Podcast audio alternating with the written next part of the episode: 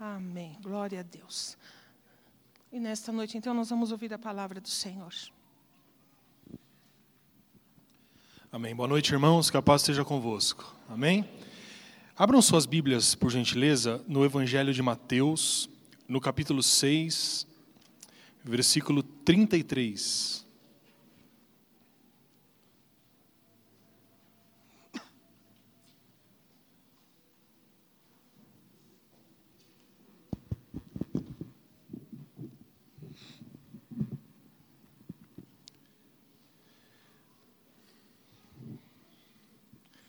Nós vamos ler esse texto, que é um, é um pequeno texto, é apenas um versículo, mas ele tem um contexto que todos nós conhecemos e que é muito importante para que a gente entenda o texto, o versículo 33 que nós vamos ler. Amém? Mas antes disso, nós já oramos, mas vamos orar novamente pela palavra. Curve seu semblante. Ore para que Deus fale ao seu coração nesse momento. Senhor, nós estamos aqui reunidos na Sua casa e estamos cultuando o Seu santo nome. Nós nos entregamos a Ti e, primeiramente, confessamos os nossos pecados diante de Ti, pedimos que o Senhor nos lave pelo sangue precioso do Seu Filho e que essa palavra, essa mensagem que o Senhor tem a igreja possa servir de edificação, de consolo e de exortação, e que o seu Espírito, Pai, possa comunicar ao coração de cada um aqui nessa noite aquilo que o Senhor tem preparado de acordo com a nossa necessidade. É o que nós oramos a Ti, em nome de Jesus Cristo. Amém, Senhor. Amém. Então, antes de lermos esse texto, é, essa parte das Escrituras falam sobre. É, Jesus fala o famoso sermão do monte, ou o sermão da montanha. E a partir do versículo 25, Jesus ele começa a dar alguns conselhos, alguns ensinamentos, para umas, talvez uma pequena multidão que estivesse com ele ali. E Jesus ele diz assim: olha, é, existe uma diferença entre aquele que é crente e aquele que não é crente. Todos nós sabemos disso, porque se nós dissemos um dia que aceitamos a Cristo como nosso Senhor, algumas coisas têm que ter mudado na nossa vida. Ou seja, somos pessoas diferentes daquilo que um dia nós, um dia, um dia fomos. E Jesus ele olha para essas pessoas e ele diz assim: vocês estão ansiosos demais. Vocês estão preocupados demais com as coisas deste mundo. E o argumento de Jesus é assim: quem se preocupa demais com as coisas desse mundo não é um crente. Mas quem se preocupa são os incrédulos, são os pagãos. A Bíblia ela é cheia desses contrastes que nos trazem boas ilustrações.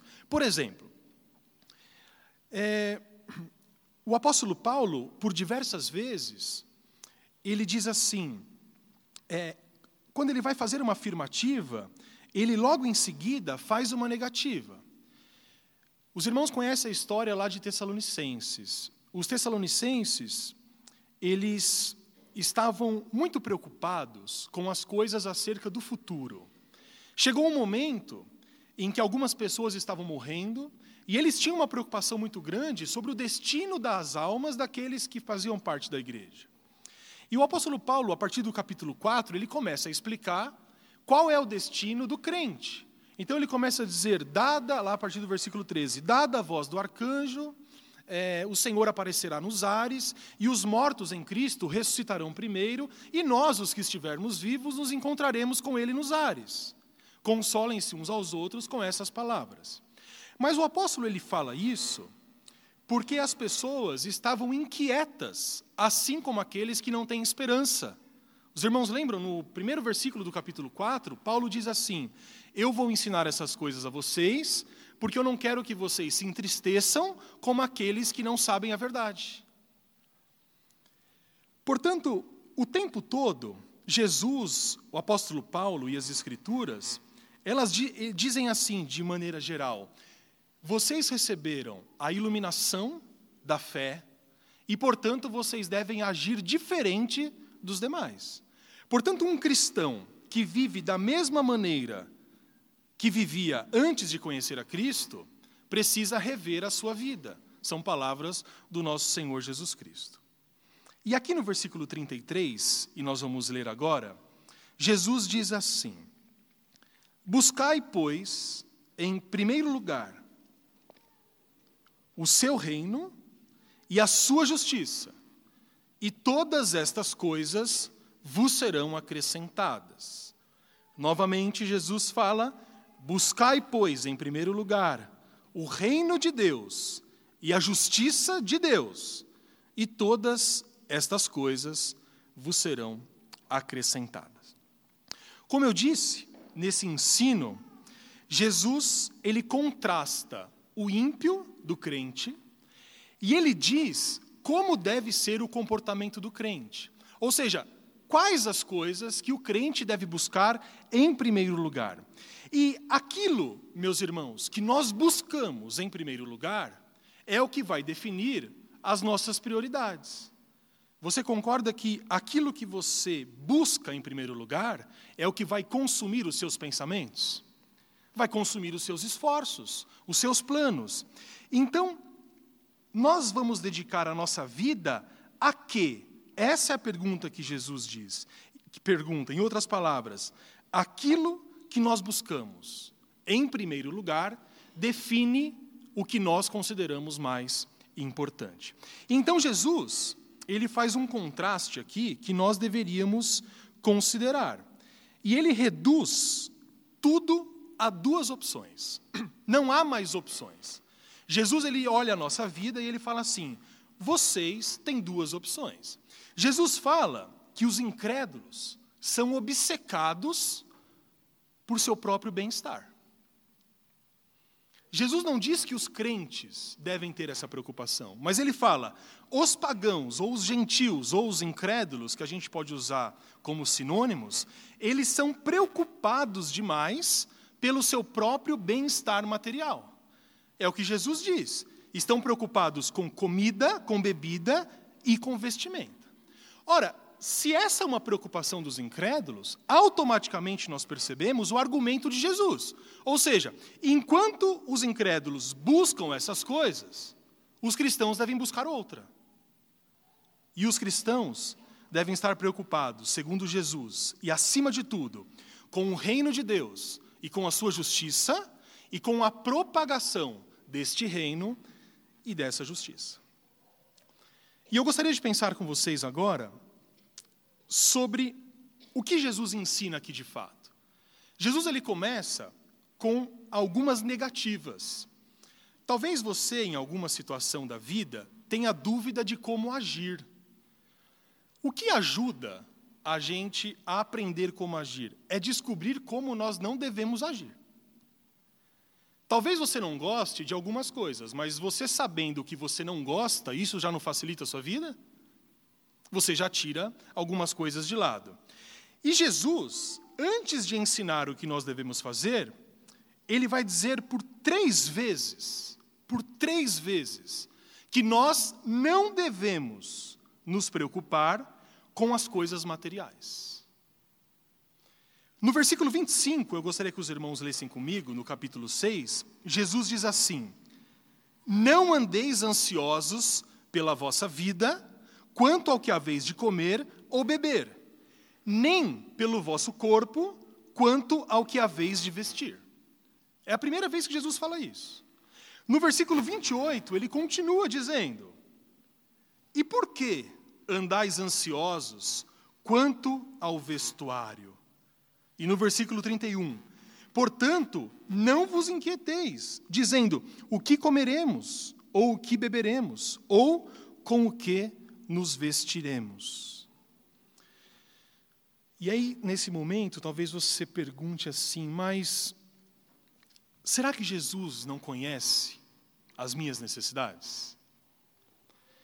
Porque nós lemos aqui que não devemos nos preocupar com as coisas materiais, mas nós precisamos dessas coisas para viver.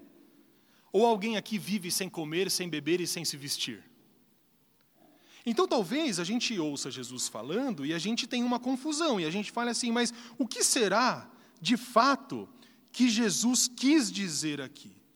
Jesus sabe daquilo que nós precisamos para viver. É interessante que lá no versículo 33, Jesus fala assim: busque em primeiro lugar o reino de Deus e a sua justiça, e todas estas coisas vos serão acrescentadas. Ele não fala e todas as coisas vos serão acrescentadas. A gente às vezes decora alguns versículos errado. Não há versão nenhuma das Escrituras que diz assim: busque o reino de Deus e a sua justiça, e todas as coisas vos serão acrescentadas. Não é isso que o texto diz. Jesus fala, e todas estas coisas, ou seja, aquilo que vocês necessitam, aquilo que vocês precisam. Portanto, Jesus, ele não proíbe que nós nos preocupemos com as coisas. Ele não proíbe que nós sejamos pessoas prevenidas. Não há aquele famoso ditado que um homem prevenido vale por dois, por três. O irmão que falou por três. Quem tem filho pequeno aqui, e nós acabamos de apresentar a Sofia, sabe que se você não for prevenido, você passa maus bocados. É por isso que talvez uma mãe, quando ela vai sair para um passeio curto, ela leva três malas. Ah, não, meu filho ele só faz cocozinho à noite. Só mesmo, desde que você esteja com a fralda. Porque se você estiver sem a fralda, ele vai fazer à tarde. E às vezes eu e a Elane a gente conversa sobre ter mais um filho, mas a vontade passa bem rápido às vezes. De lembrar de tudo que se tem que carregar. Certa vez eu contei pela manhã, minha, e eu vou falar isso porque todo mundo provavelmente passou por isso, a Helena, ela vomitou no carro. Isso aconteceu algumas vezes e de vez em quando ainda acontece com, com um ou outro. Mas, irmãos, a gente estava viajando e eu não sei o que aquela menina comeu. Na verdade, ela só mamava, mas eu acho que o leite fermentou de uma tal maneira que foi uma coisa insuportável. E aí nós estávamos relativamente prevenidos, limpamos as coisas, tinha pano, e se não tivesse também, a gente tira a blusa, a camiseta e vai resolvendo o problema. E a primeira coisa que eu fiz foi lavar o carro. Mas quem disse que o cheiro saía? E lavei duas vezes, higienizei, fiz uma série de coisas. Sabe quando o cheiro some, mas de vez em quando bate um vento? E o cheiro vem? De manhã eu não dei a solução. Alguns irmãos no final da pregação me perguntaram: mas o que você fez? Eu falei, irmão, ao invés de você prestar atenção na pregação, você quer saber como tira o cheiro de vômito do carro? Então eu já vou dar a solução. Eu estava vendo um programa de carro, ou procurando na internet alguma coisa, que eu estava desesperado para tirar aquele cheiro, e eu descobri maçã. Você pega uma maçã ou duas, e você corta ela em quatro, e deixa dentro do seu carro durante uma noite com os vidros todos fechados. Depois não coma a maçã, obviamente, jogue a maçã fora. Eu já fiz isso algumas vezes. É uma coisa milagrosa. A maçã ela deve ter alguma coisa que puxa o cheiro, e é científico, porque funcionou, e eu já tinha lido a respeito disso. Mas o que eu quero dizer é que, assim, nós temos que ser prevenidos. Não há nenhum mal em nós estarmos preocupados com o sustento da nossa casa, com o sustento dos nossos filhos, com o futuro da família. Ora, se nós conseguimos, mês a mês, poupar um dinheiro, isso não é positivo? Porque às vezes a vida traz algumas surpresas. Ou você fica diante de uma oportunidade e não tem que recorrer a empréstimos abusivos de bancos, etc. Ou às vezes você tem alguma coisa para fazer, alguma coisa para pagar, e você tem um dinheiro separado. Não há nenhum mal em nos prevenirmos financeiramente, em termos preocupações com aquilo que nós vamos vestir, comer e beber.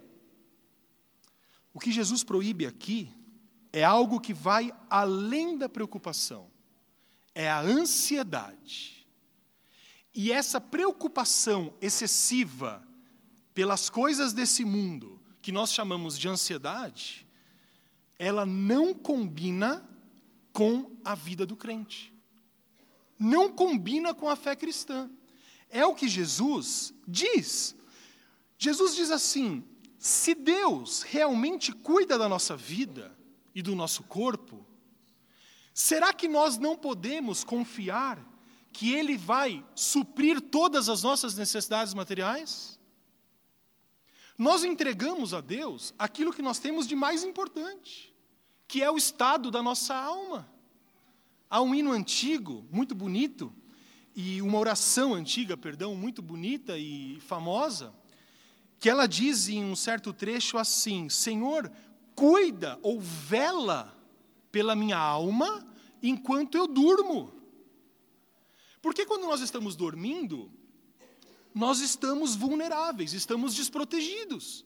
Nós não sabemos o que está acontecendo. E nós oramos a Deus: Senhor, cuida de nós enquanto nós estamos dormindo. Davi, o rei Davi, passou por períodos de grande perseguição grande perseguição. Estava com a sua vida em risco o tempo todo. E quando você está com algum problema, qual é a maior dificuldade que você tem? De dormir. Ontem eu estava vendo uma propaganda na TV que me chamou a atenção, provavelmente seja verdadeira. 76% dos brasileiros relatam alguma dificuldade de sono. E nós não dormimos bem por vários motivos. Talvez um deles seja a preocupação excessiva com as coisas deste mundo, com a ansiedade, aquilo que se torna excessivo. E Davi, estava com a sua vida em risco, e ele não conseguia dormir. E uma pessoa que não dorme, como que é? Ela fica desequilibrada. Ela fica fora de si. A nossa capacidade de ter paciência diminui, não diminui?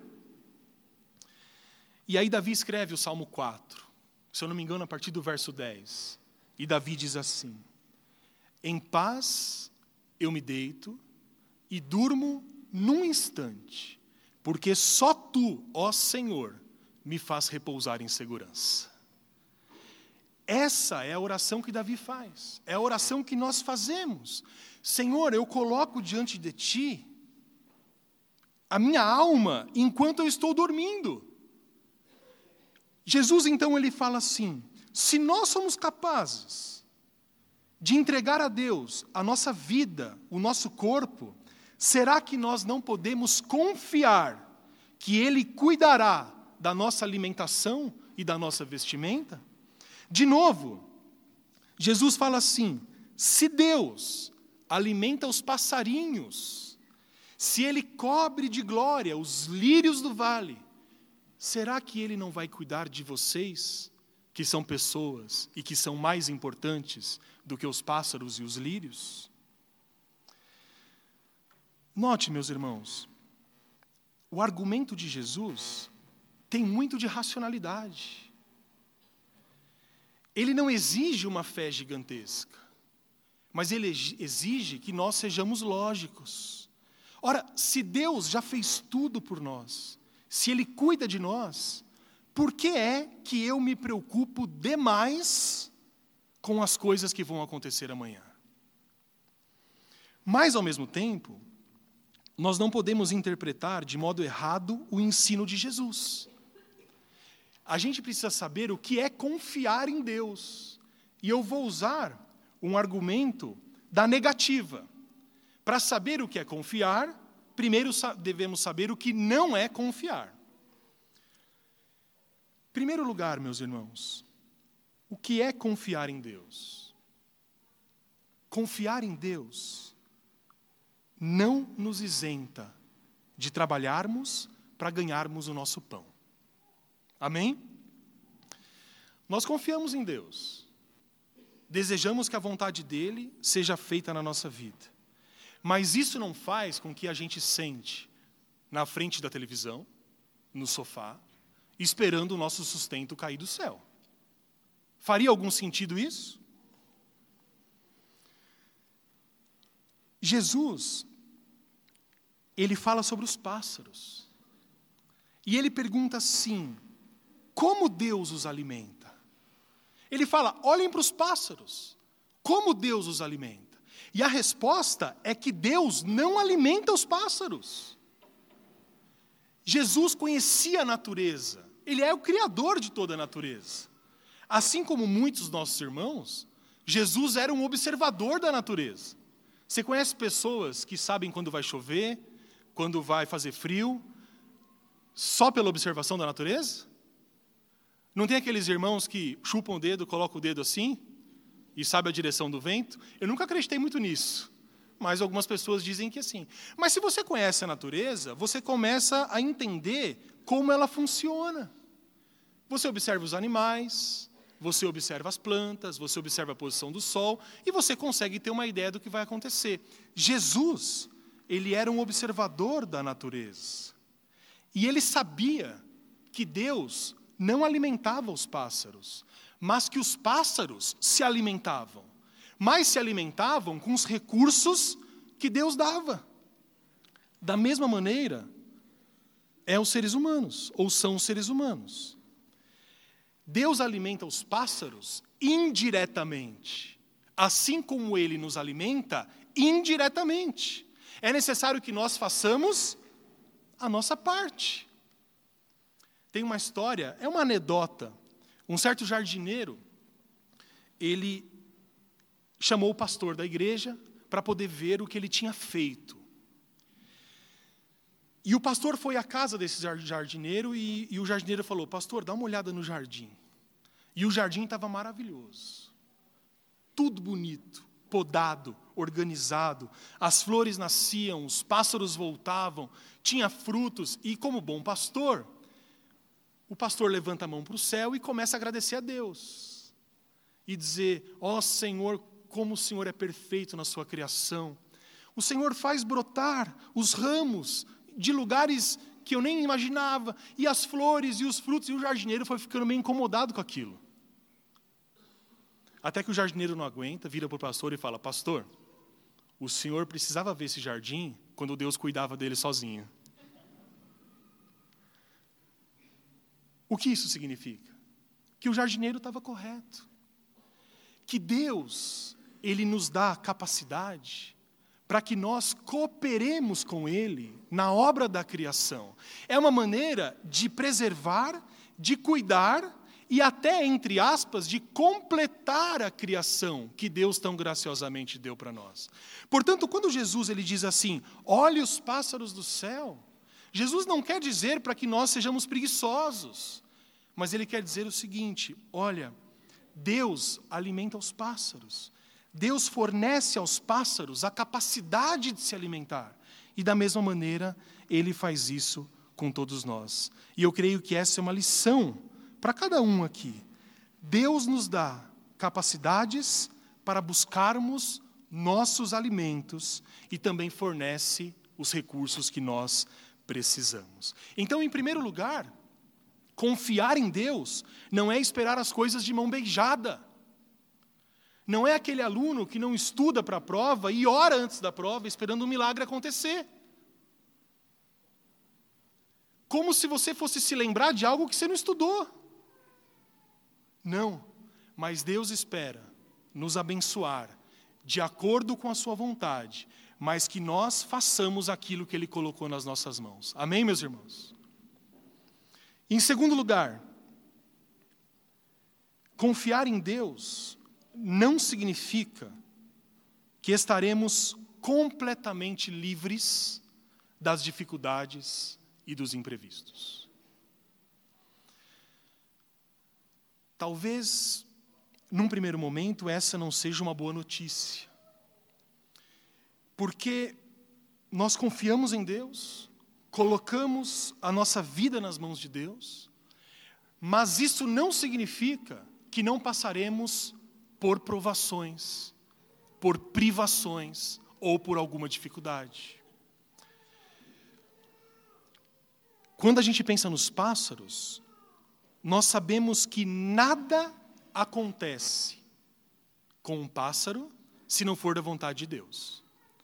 Nós lemos na Bíblia muito claramente que nada acontece se Deus não permite.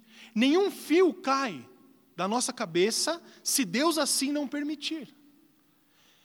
Quando Jesus fale, fala, olha para os pássaros, nós entendemos que nenhum pássaro cai no chão sem a permissão do Pai.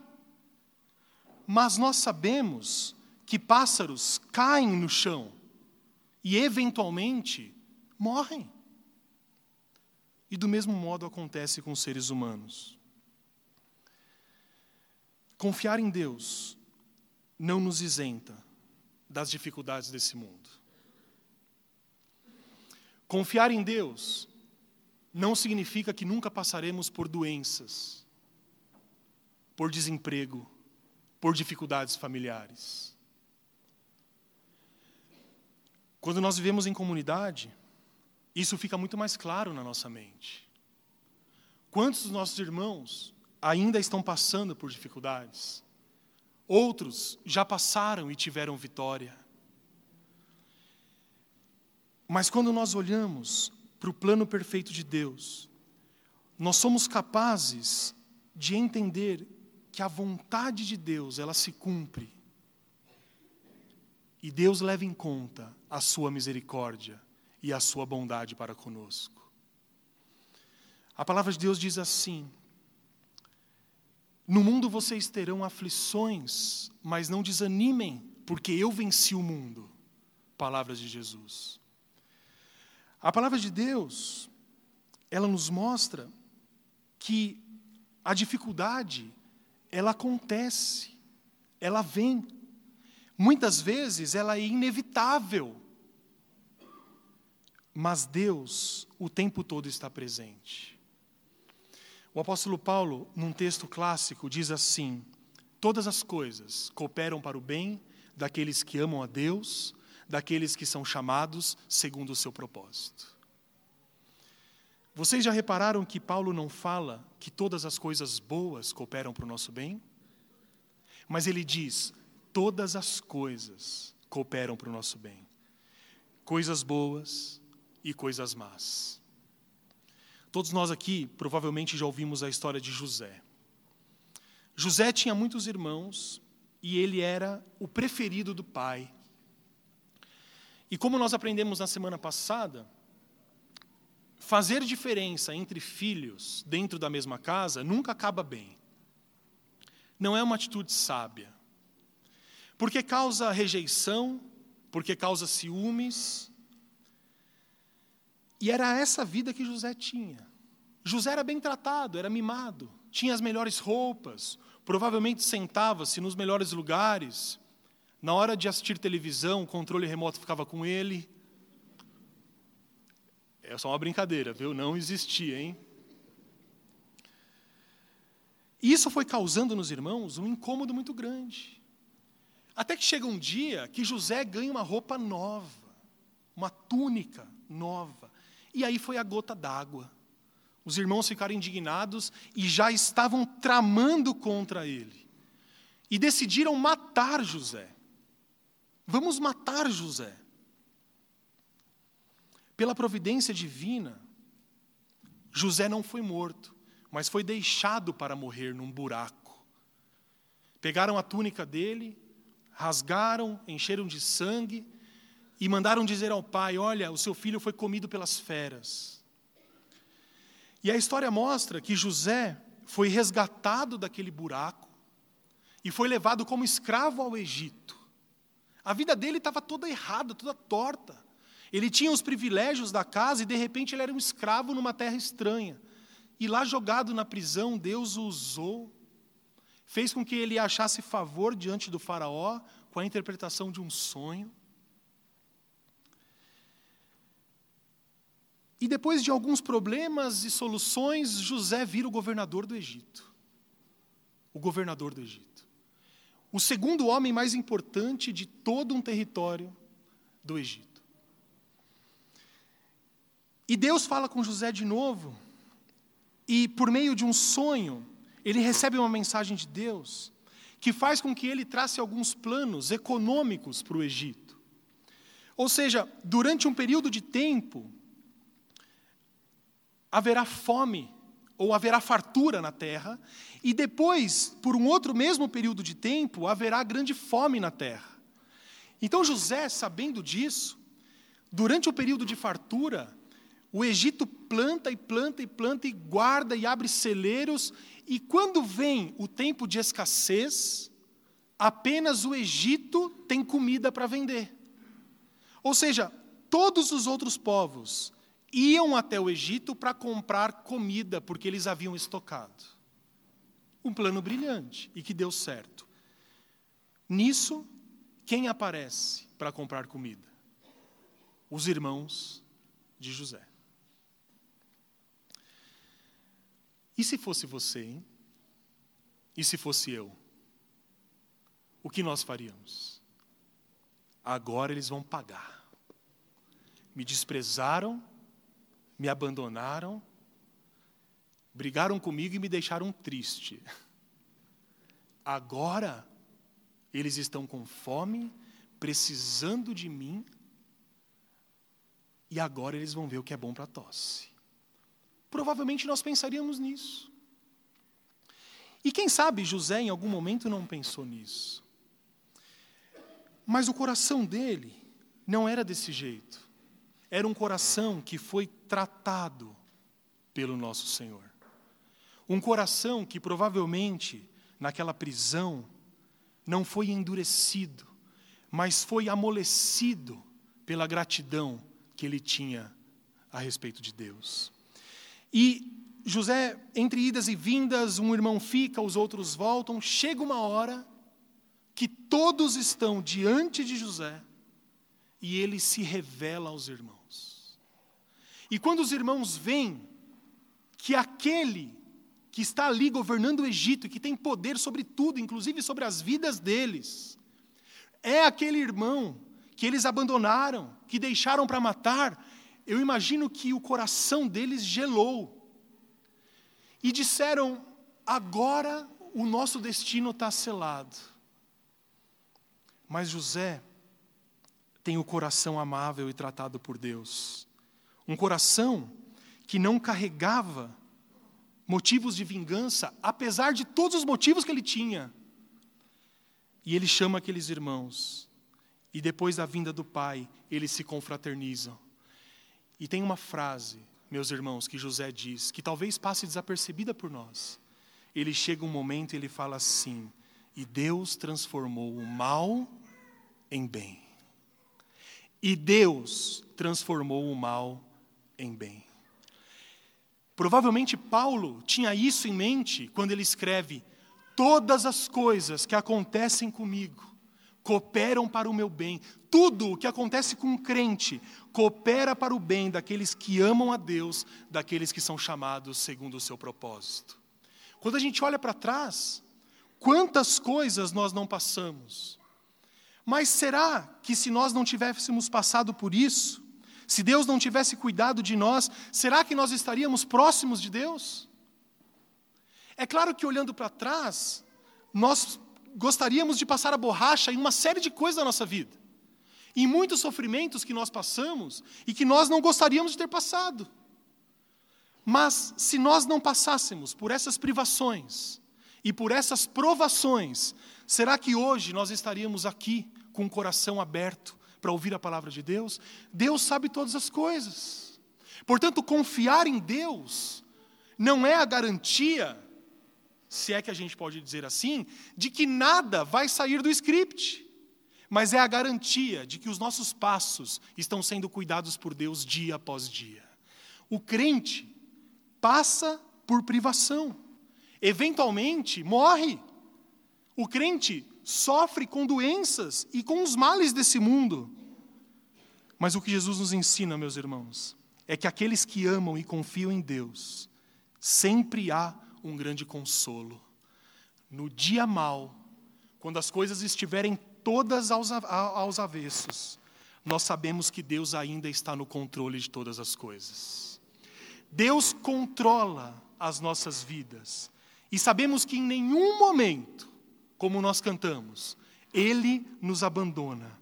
O crente, ele entende e ele reconhece que muitas vezes as provações batem a porta, mas ele não se entrega ao desânimo, porque nós confiamos naquele que venceu o mundo e, portanto, nós também venceremos e o crente também vencerá.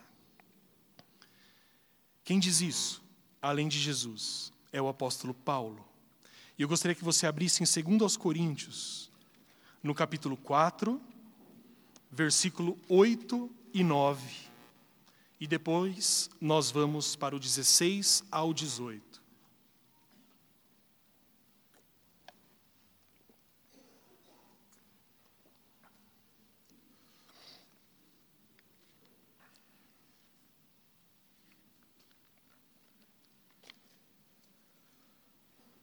Segundo aos Coríntios 4, 8 e 9.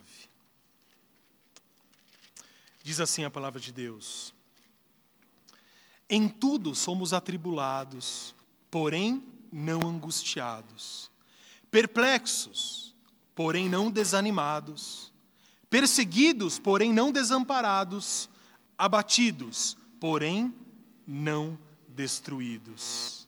Versículo 16: Por isso não desanimamos, pelo contrário, mesmo que o nosso homem exterior se corrompa, contudo, o nosso homem interior se renova dia após dia, porque a nossa leve e momentânea tribulação produz para nós eterno peso de glória acima de toda comparação.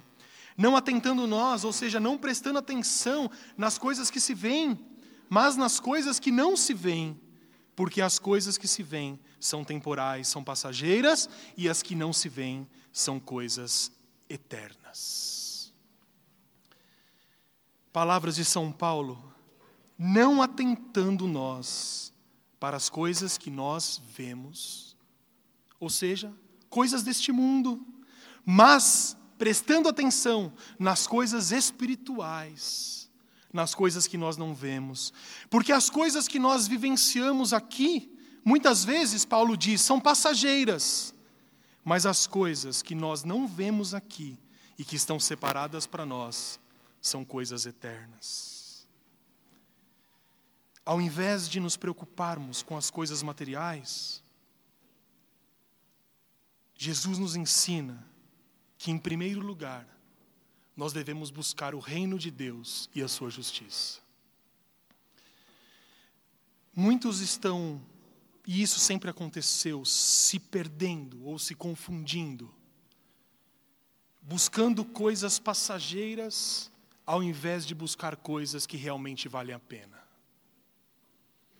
Muitos crentes fiéis estão escravizados pela dívida, pelo consumo, estão escravizados pela lógica que não pertence aos filhos de Deus, mas que pertence aos filhos do mundo. Porque quando nós vemos a Bíblia, existe uma séria distinção de comportamento.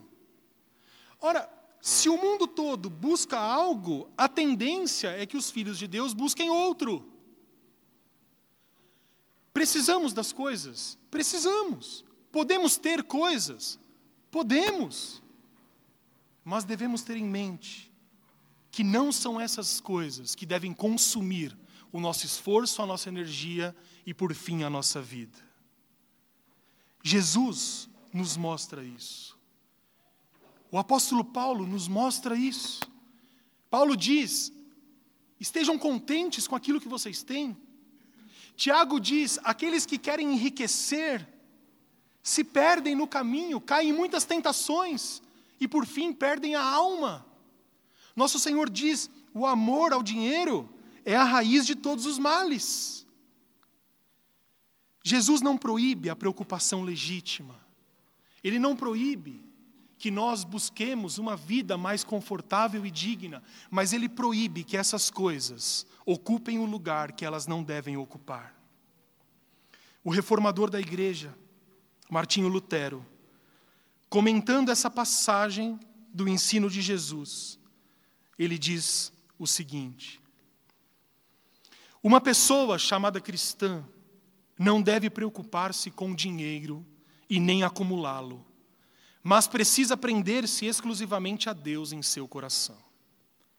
Exteriormente, entretanto, posso e devo usar os bens para mim e para as outras pessoas. No que diz respeito a mim, devo e posso acumular dinheiro e bens. No entanto, não em demasia, para que não vire um avarento, que só cuida de si próprio e jamais pode ser satisfeito. Provavelmente Martinho Lutero tinha razão. Agur, em Provérbios 30, faz um pedido semelhante a Deus. Provavelmente a partir do versículo 7 ou 8, ele diz assim: Duas coisas eu peço ao Senhor, e não me negue até que eu morra. Que eu não seja pobre, a ponto de roubar e defraudar o meu Deus. Mas que o Senhor também não me dê a riqueza, para que eu não venha esquecer o lugar que o Senhor deve ocupar na minha vida.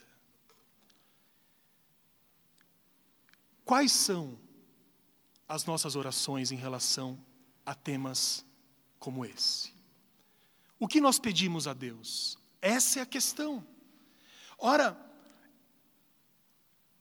Deus tem para nós uma vida que seja uma vida para a Sua glória, uma vida que resplandeça a vida de Cristo nesta terra. Nós queremos uma vida abençoada, uma vida digna, na medida do possível, uma vida confortável, segura. Mas, será que eu tenho pedido a Deus mais do que eu posso administrar? Porque o nosso coração, ele é enganoso. Os irmãos concordam? O profeta diz isso. O coração do homem é enganoso, quem poderá conhecê-lo? Será que se Deus me desse de uma hora para outra as riquezas que eu tanto peço, será que isso me traria próximo dele ou me afastaria dele? E se Deus me desse uma saúde sempre perfeita?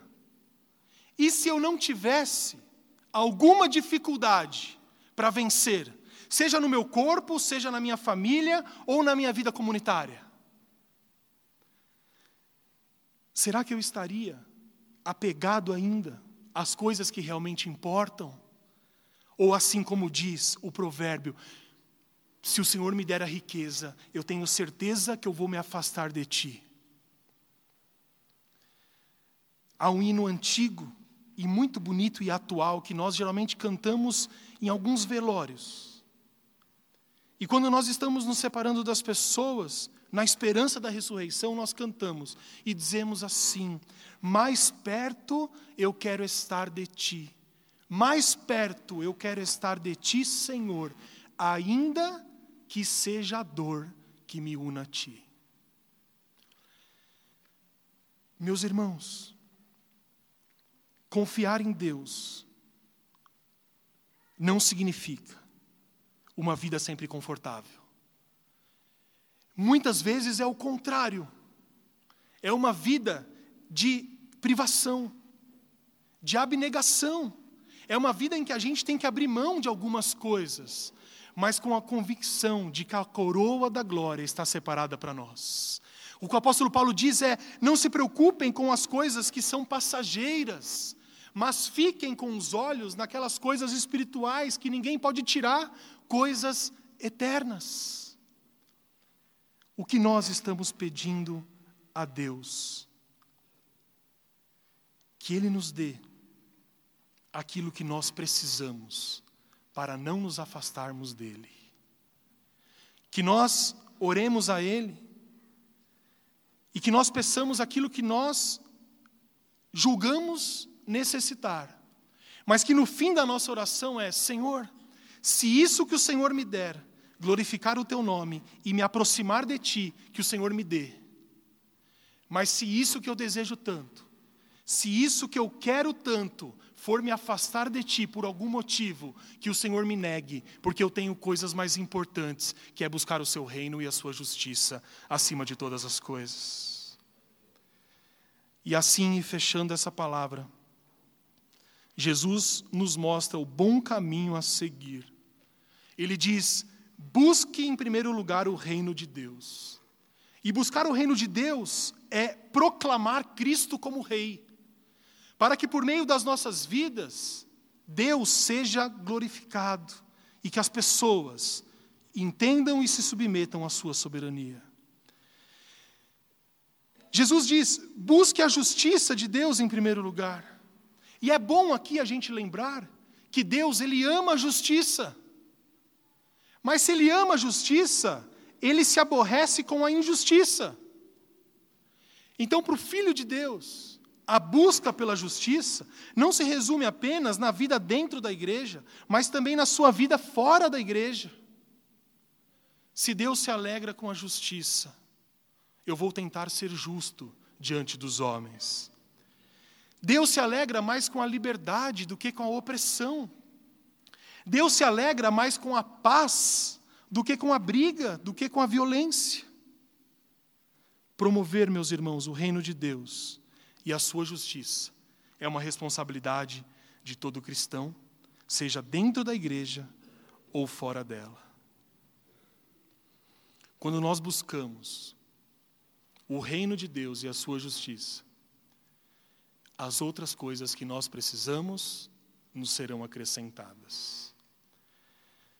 Palavras do nosso Senhor Jesus Cristo. Não gastem as suas vidas, Jesus diz a nós, com coisas que passam, com coisas que são temporárias, porque essas coisas Deus proverá de acordo com as nossas necessidades.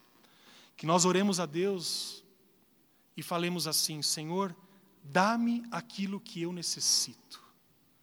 Dá-me aquilo que é necessário para que eu me aproxime de Ti. E desse modo, a glória de Deus se torna o nosso interesse supremo, a nossa primeira preocupação. Meus irmãos, que as palavras do nosso Senhor Jesus Cristo, assim como ecoou lá nesse Sermão do Monte há tanto tempo, possa entrar nos nossos corações e que quando nós olhemos este mundo, nós entendamos que essas coisas passam, mas as coisas do reino permanecem para sempre.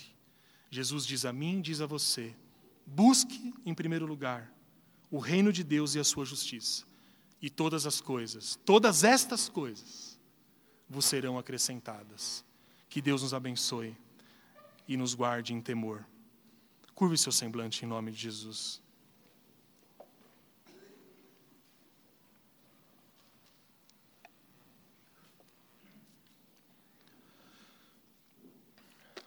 Bendito seja Deus.